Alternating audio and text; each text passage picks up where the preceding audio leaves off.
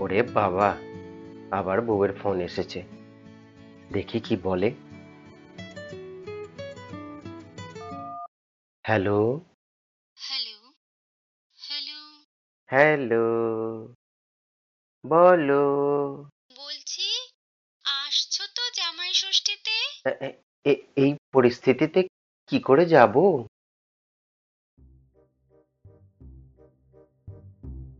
গত দু বছর ষষ্ঠী হয়নি। আগের বছর অফিসের কাছে আটকে গেলাম, যেতে পারিনি, আর তার আগের বছর শ্বশুর মারা গেলেন। এসব ব্যাপারে শ্বশুর বাড়ির কর্তব্যবোধ প্রবল। যেতে না পারলেও আমার পাওনাটা ঠিক পেয়ে যাই। প্রতি বছর ষষ্ঠীতে জামা প্যান্ট পাই। এখন তো আর ছোটবেলার মতো জামা ছোট হয় না, ছেড়েও না। তাই এত জমে গেছে। তাই আগের বছর শাশুড়ি মাকে বলেছিলাম জুতো দিতে। কিন্তু জুতো তো দিতে নেই।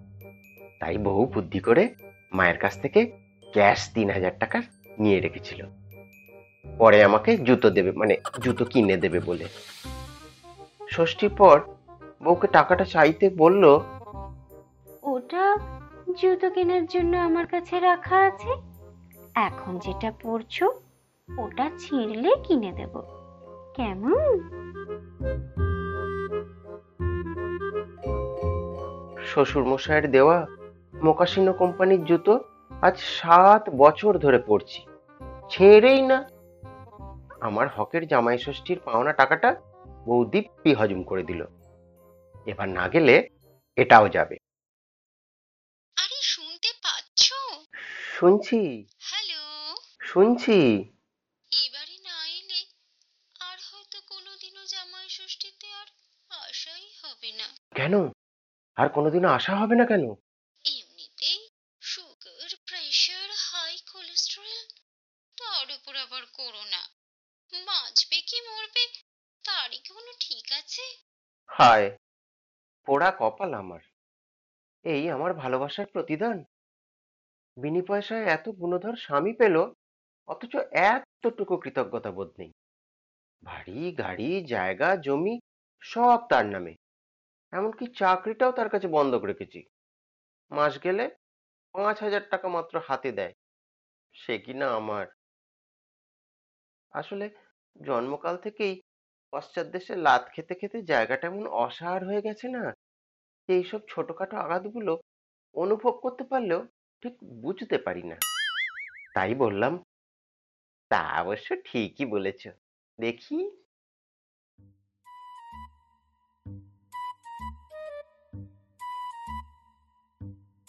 দুদিন ছুটি নিয়ে পরের দিন একটা মালগাড়ির পাইলটকে বলে কয়ে ইঞ্জিনে চড়ে বসলাম।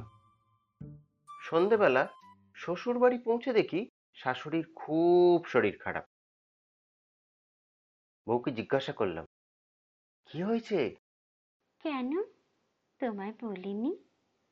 মমের শরীরটা খারাপ। বাঁচবে কি মরবে তার কোনো ঠিক নেই। ও মা ওটা মাকে বলেছিলে? আমি ভাবলাম বোধহয় আমায় বলেছ। ইডিয়েট যত বয়স বাড়ছে মতিভ্রম হচ্ছে তোমার। মাই গড ভাবলে কি করে গো? ছি ছি ছি ছি ছি। মাই গডনেস কানে শোনাও পাপ এসব কথা। তোমার এসব কথা শুনে না আমার সারাটা গা কেমন কেমন একটা করছে। কি শুনতে তুমি কি শুনেছো? কানে সবসময় কি গুজে রাখো? তোমার মরণ চিন্তা করব আমি? আমাকে না মেরে এত সহজে মরবে তুমি?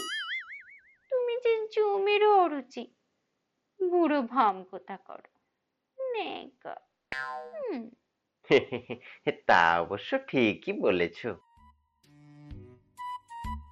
পরের দিন শাশুড়ি কষ্ট করে বিছানায় বসে আশীর্বাদ করলেন। দুপুরবেলা গলদা চিংড়ির মালাইকারি, কচি পাঠার ঝোল আর শেষ পাতে রাবড়ি দিয়ে খাওয়া দাওয়াটা বেশ জম্পেশ হলো। টাকাটার জন্য একবার মনটা উসখুস করেছিল, বউ সেটা বুঝতে পেরে বলল ডার্লিং আগের বছর তো জুতো নিলে, এবারে কি নেবে? বললাম, বছর চারেক আগে তোমার ফেলে দেওয়া স্ক্রিন ভাঙা মোবাইলটা আর চলে না। আগের বারের আর এবারের টাকাটা মিলিয়ে যদি একটা নতুন মোবাইল কিনে দাও। ছেলের সঙ্গে আলোচনা করে বউ নতুন মোবাইল অনলাইনে অর্ডার করে দিল। নতুন মোবাইল পাবো এই আশায় মনটা বেশ কদিন ধরে উৎফুল্ল ছিল। দু তিন দিনের মধ্যেই একসঙ্গে দু দুটো মোবাইল এলো। একটার দাম সতেরো হাজার নশো নিরানব্বই টাকা আর একটার দাম তেরো হাজার নশো নিরানব্বই টাকা। একটা ছেলে নিল আর একটা বউ। আমি বললাম, আমার? বউ তখন তার ছ মাসের পুরনো মোবাইলটা আমাকে দিয়ে বলল, শোনো না, আমার মোবাইলটা নতুন।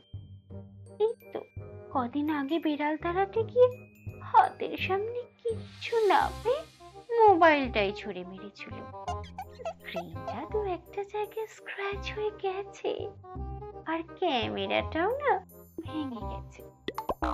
এখন তুমি এটা নিয়েই চলাও ডার্লিং পরের তিন বছর যদি জামাই ষষ্ঠী হয়, তাহলে হাজার দশেক জমবে।